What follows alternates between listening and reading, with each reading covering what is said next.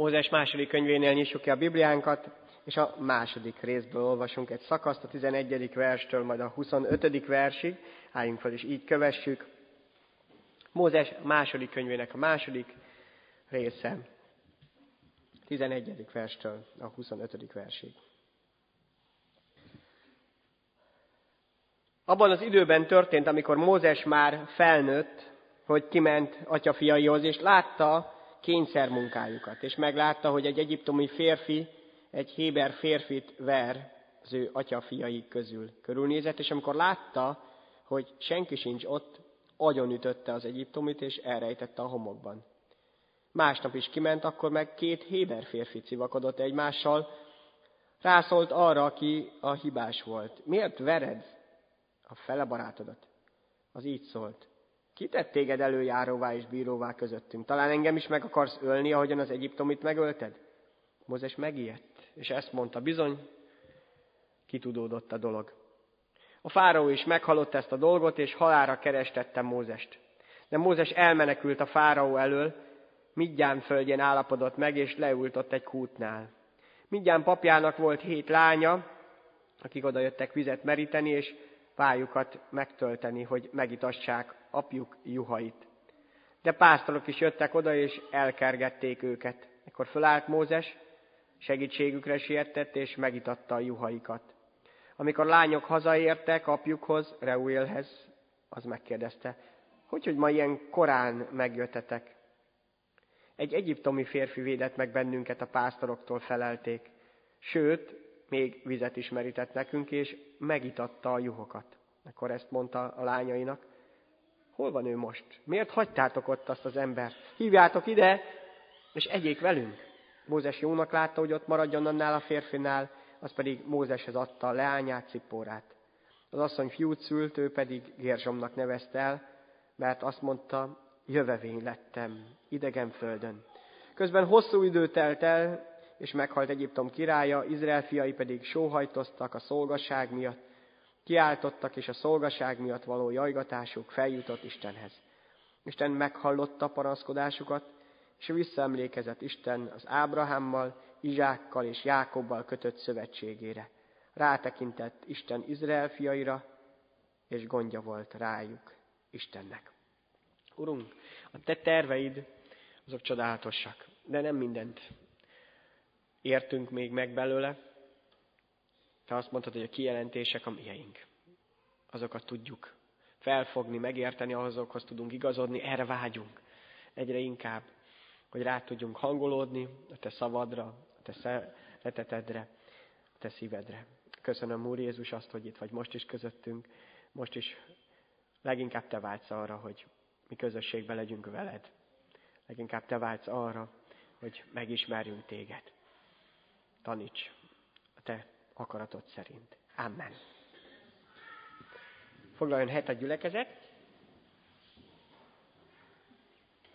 A délelőtt folyamán elkezdtünk beszélgetni a házasságról, és Isten igéjé alapján megnéztük azt, hogy mi is az Úrnak, a mindenhatónak a terve a kapcsolatainkkal. Nem csak szűken a házassággal foglalkoztunk, mind ahogy a ma délután sem szeretnék ezzel szűken foglalkozni. Nem azért, mert közöttünk is vannak most olyanok, akik már nem házasok, vagy még nem házasok, és lehet, hogy valaki egész életében nem lesz házas. És nem mondhatjuk azt, hogy úgy nem lehet az élete teljes, vagy ő akkor másodrendű állampolgár lenne, és csak a házasok a boldogok, hiszen ez sehol sem mondja a Biblia, hogy a házasság boldogít. Az Isten bennünket, embereket szeretne áldottá tenni, boldoggá tenni a vele való kapcsolatban, és abban, hogyha igazodunk hozzá az ő szeretetéhez és az ő kegyelméhez, és a házasságban is így lehetünk boldogok, meg házasság nélkül is így lehetünk boldogok. Akkor, amikor áldását tudunk válni mások számára. Ha ez a házastársunk, akkor az ő számára. Ha egyszerűen családunk számára, akkor a családunk számára. Ha a környezetünk számára, akkor mindenképpen. Istennek ez a terve, hogy ahol vagyunk, ahol élünk, ott legyünk áldottak. Mózes életében ez különösen látszik. Hát nem így tervezte az életét. Egyáltalán nem tervezte. Sőt, azt lehet mondani, hogy Mózes egy halára ítélt volt, már születése kor. Kevesen élik ezt meg, hogy mikor megszületett, akkor ki lehet mondva arra, hogy neki meg kell halnia. Ez volt úgymond a törvény. A szülei tudták ezt, és ellenmentek ennek, kit által rejtegették hónapokon keresztül az újszülöttet, annak ellenére, hogy a törvény azt mondta, a fáraó kijelentése azt mondta, hogy minden fiúnak meg kellett volna halnia, meg kellett volna ölni. Mivel nem tudták tovább rejtegetni, ezért egy ékénykosarat készítettek, és a Nilusra tehelyezték, és várták, hogy mi fog történni. Talán valaki megszánja. És akkor a fáraó lánya vette ki a vízből. Ezért lett Mózes. Ezért nevezte ő el, vagy így nevezte el. Tudta azt, hogy a héberek közül való mégis befogadta. És ő nevelkedett. Az, aki halára ítélt volt, bekerült a király udvarába, fára udvarába, és előkelő nevelést kapott. De valahol nem felejtette el azt, hogy honnan indult el. Nem tagadta meg a múltját. Kész volt azt vállalni, avval a vehemenciával, amit fiatalként megtehetett, igazságot szeretett volna osztani. Ő szeretett volna lenni a megmentő, a harcos, aki majd a népének akár titokban igazságot szolgáltat, amiről filmek szólnak, nem éppen csak Mózesről, akár más ilyen hősökről, akik ebben a szerepben benne vannak. De hamar rájött, hogy ez nem igazán működik. Hiszen megölt egy egyiptomi embert, megvédve a saját népét, és utána már azok felé, akik felé szeretett volna így lépni, tenni, segíteni, azok fordultak ellene, amikor éppen őket próbálta megsegíteni, és őket próbálta helyre tenni. És menekülnie kellett.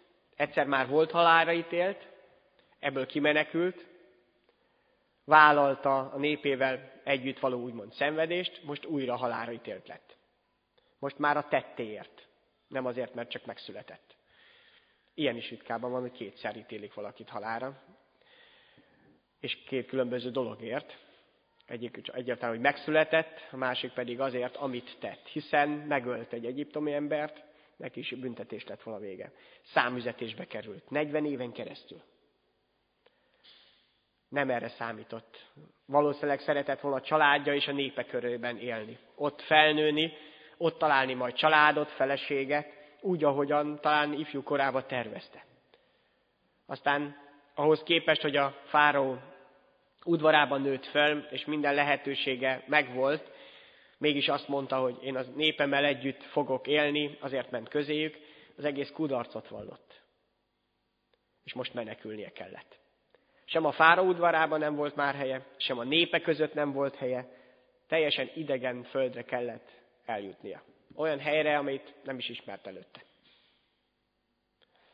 De az Isten vele volt. Ahogyan születésekor, ahogyan a fáró házában is, és ahogy akkor is, amikor menekülnie kellett.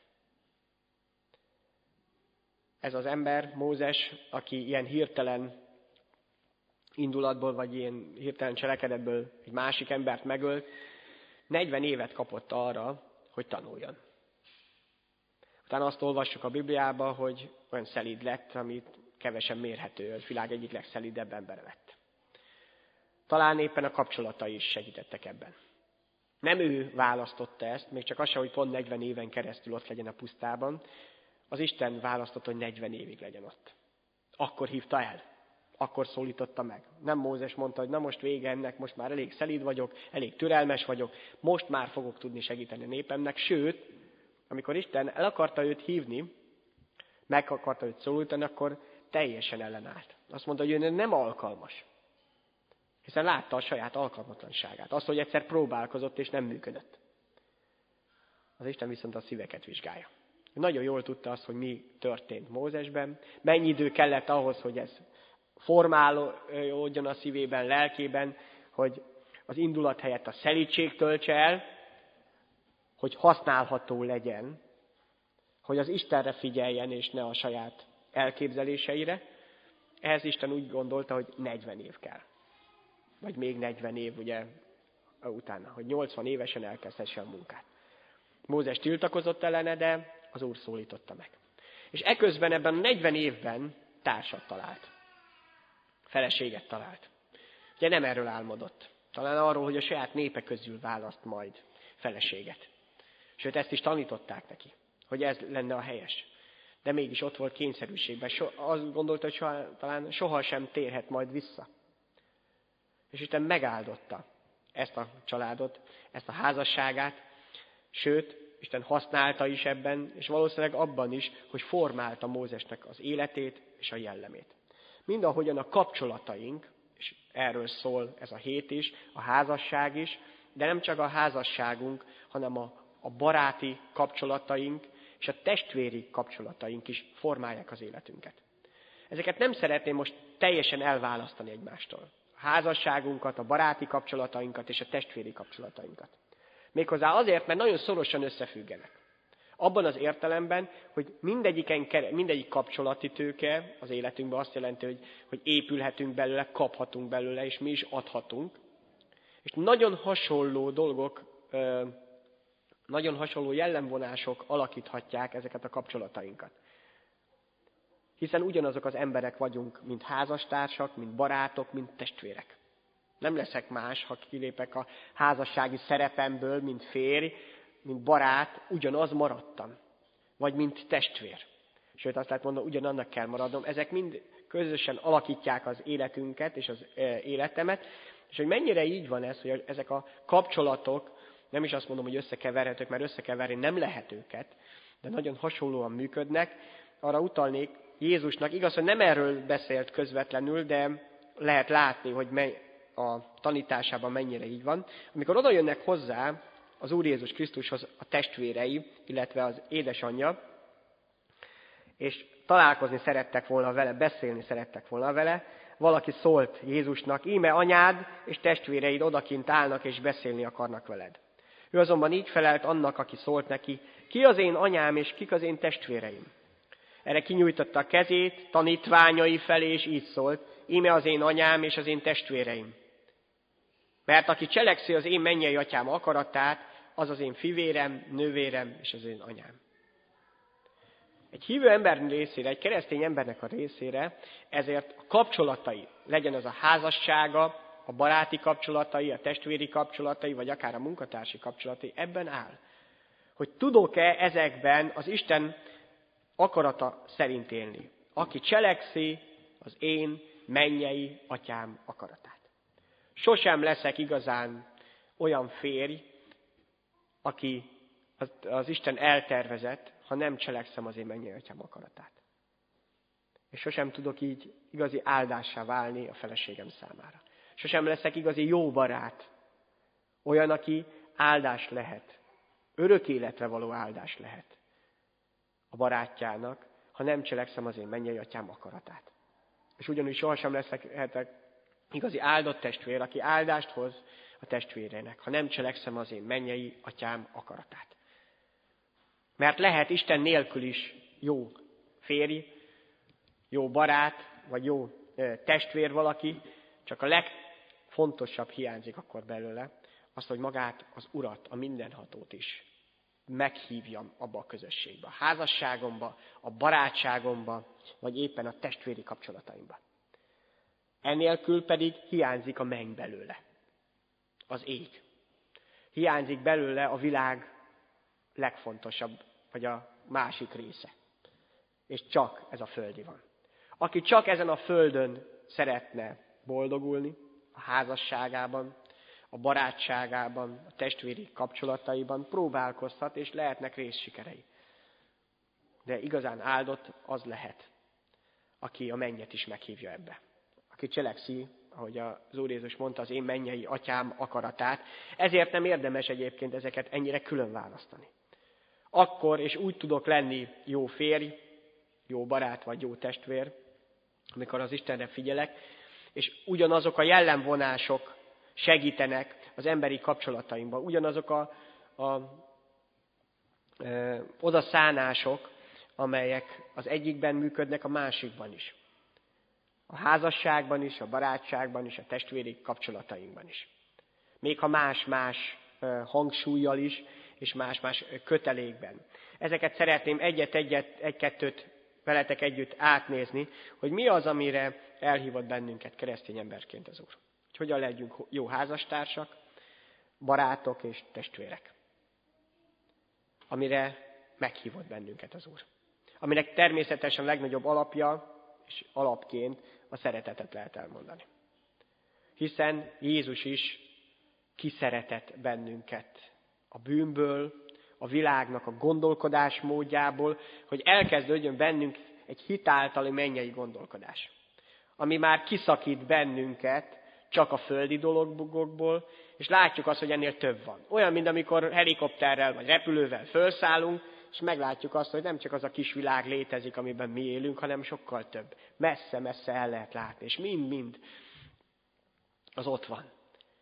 Amikor láthatjuk az Úrral együtt, hogy nem csak elkeseredni lehet éppen abban a gödörben, amiben beleestünk, mert akkor tényleg csak azt látjuk. Hanem az Úr ki tud emelni a gödreinkből, a csapdáinkból.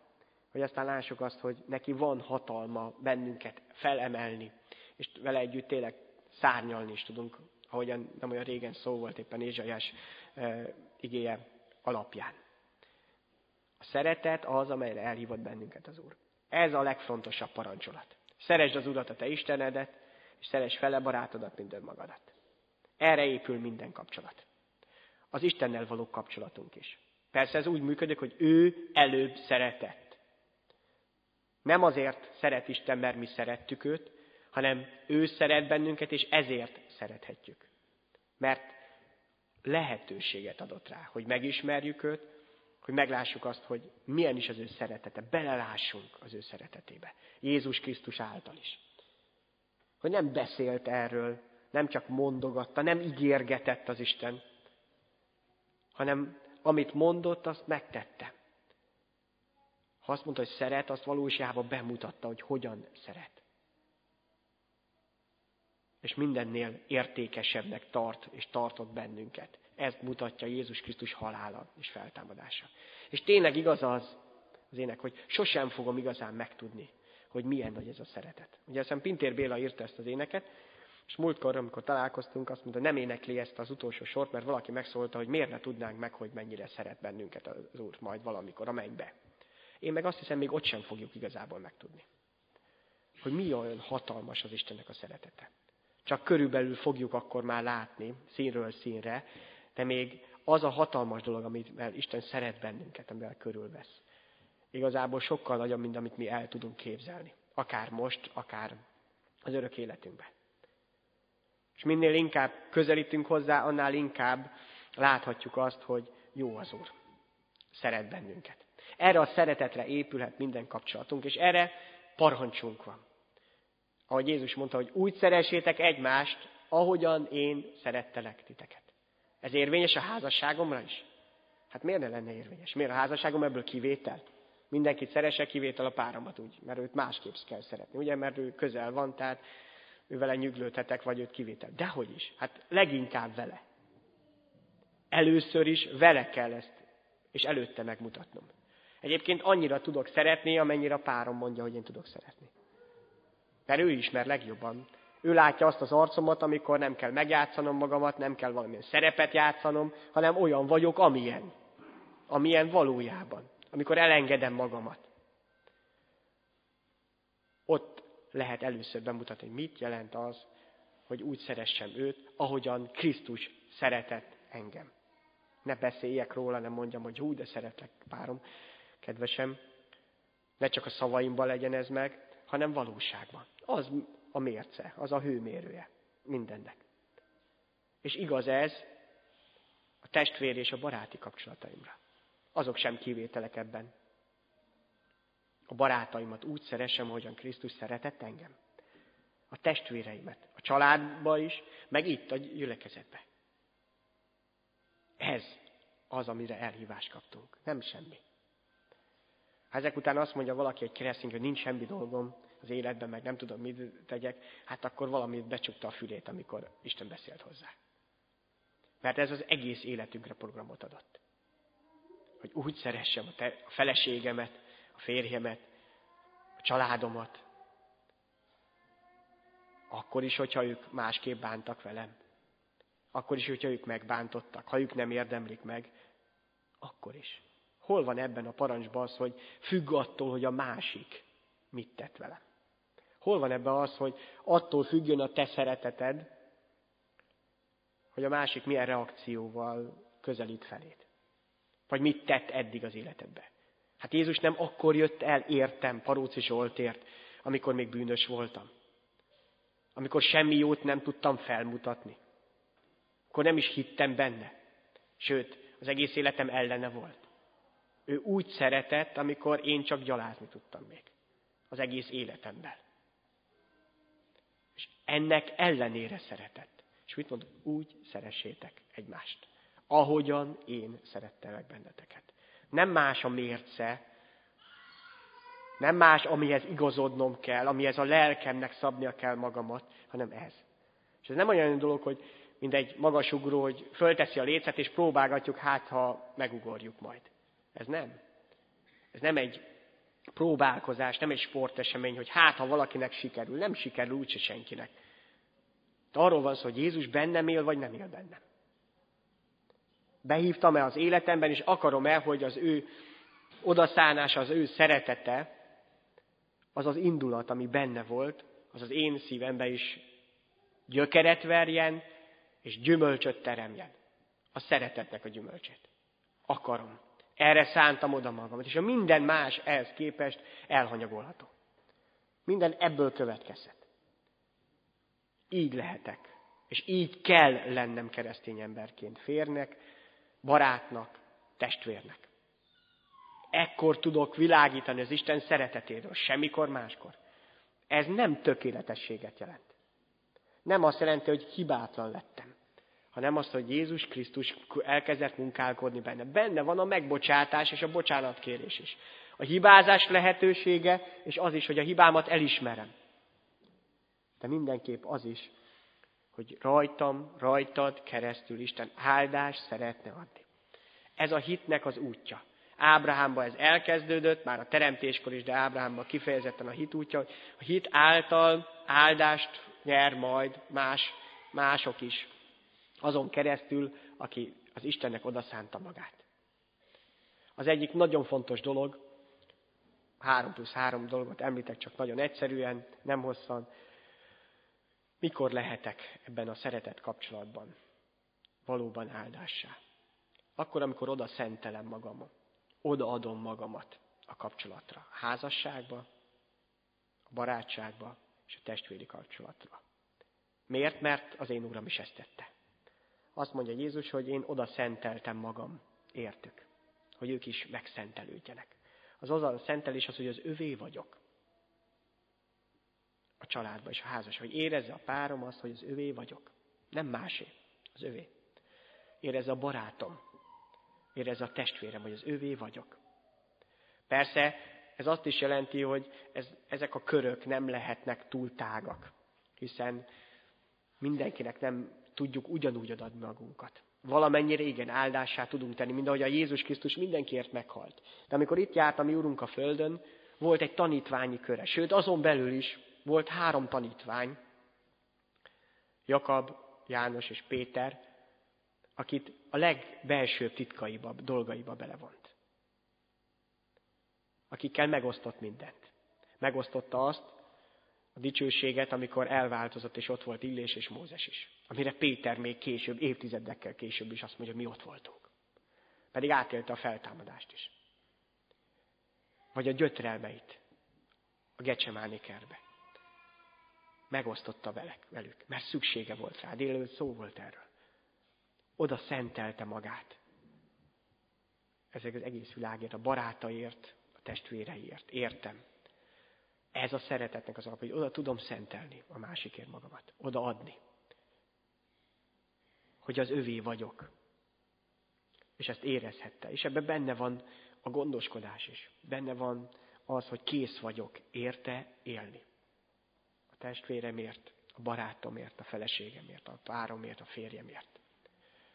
Ez az odaszánás, a szeretetből fakadó odaszánás és odaadás. A másik az a megbízhatóság és bizalom, amely elengedhetetlen a kapcsolatokban. Megbízhatóság és bizalom. Ahogyan Isten is megbízható számunkra. És bizalommal mehetünk hozzá. Erre bíztat az ige. Jöjjetek ő hozzá bizalommal. Gyertek, Jézus mondja, hogy jöjjetek én hozzám mindannyian. Bizalommal. És zsidókhoz írt levélben, hogy bizalommal járulhatunk hozzá.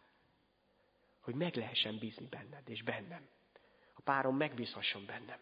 A barátom, a testvérem megbízhasson bennem. A bizalom az egy nagyon érzékeny virág. Nagyon könnyen becsukja a szírmait. Vagy olyan, mint a kis csigának a kis tapogatója, vagy a kis szeme, hogy nagyon könnyen visszahúzza. És nagyon nehéz utána kinyitani ezt a bizalmat. Ezért nem szabad eljátszani. Sem a családban, sem a házasságban, sem a barátságban, sem a testvérek között. Hosszú idő kell, hogy utána ez a bizalom visszaépüljön. Elég egyszer eljátszani ezt. Elég egyszer ez ellen tenni, kijátszani, és a másikat elárulni, úgymond. De kell építenünk a bizalmat. Nincs más utunk. A testvérek között, a barátságunkban, a házasságunkban szükségünk van rá, nekünk is szükségünk van rá. Erre a belső bizalomra, mint ahogy a Jézus Krisztusnak is szüksége volt. Erre a fajta bizalmi kapcsolatra, erre a fajta megbízhatóságra. A másik a megbecsülés és a másik értékelése. Oda-vissza. Hiszen ezen áll. Azért lehetek a barátja másiknak, a párja, mert megbecsülöm és értékesnek tartom.